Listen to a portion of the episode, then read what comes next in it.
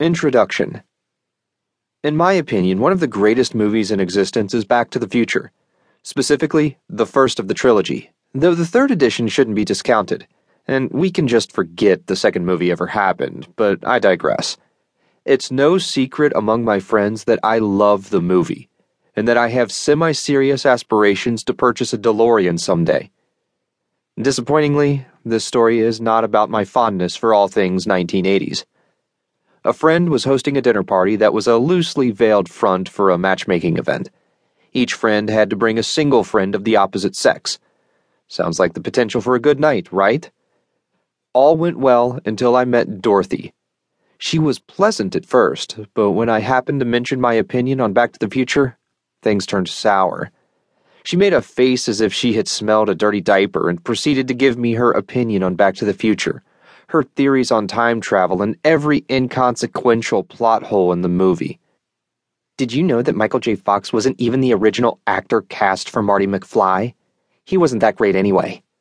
Why didn't the characters just tell the truth to each other? Why was Marty's mom so attracted to her own son? And so on. After her monologue on the movie, it was clear her conclusion was that the movie was terrible and that I should feel bad for liking it.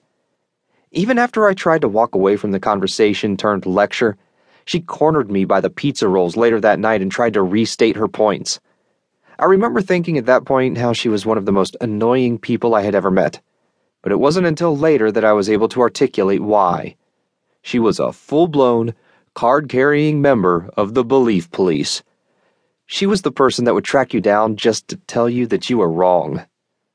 In these people's minds, it's unfathomable that people can have different beliefs and think differently from them. They can't stand the fact that you disagree with their perspective or come to a different conclusion, and they attempt to patrol your brain for disagreeable beliefs and thoughts. These are the same people who will tell you that things based on your opinion or tastes are just plain wrong they aren't malicious, but this behavior comes from a stunning lack of self awareness. Awareness, openness, and listening are all cornerstones of becoming the consummate people person. The person in the room that can handle any situation and always knows how to react.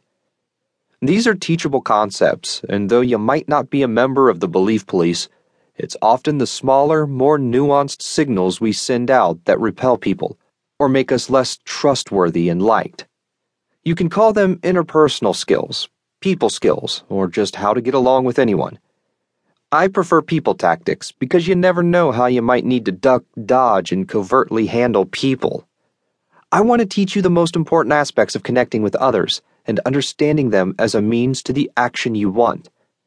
Some of them seem counterintuitive, commonsensical, or too nuanced to matter. But that's the thing, they do matter and it's people's tendency to completely ignore them that leads to an interrogation over pizza rolls. For the record, she didn't change my opinion on Back to the Future.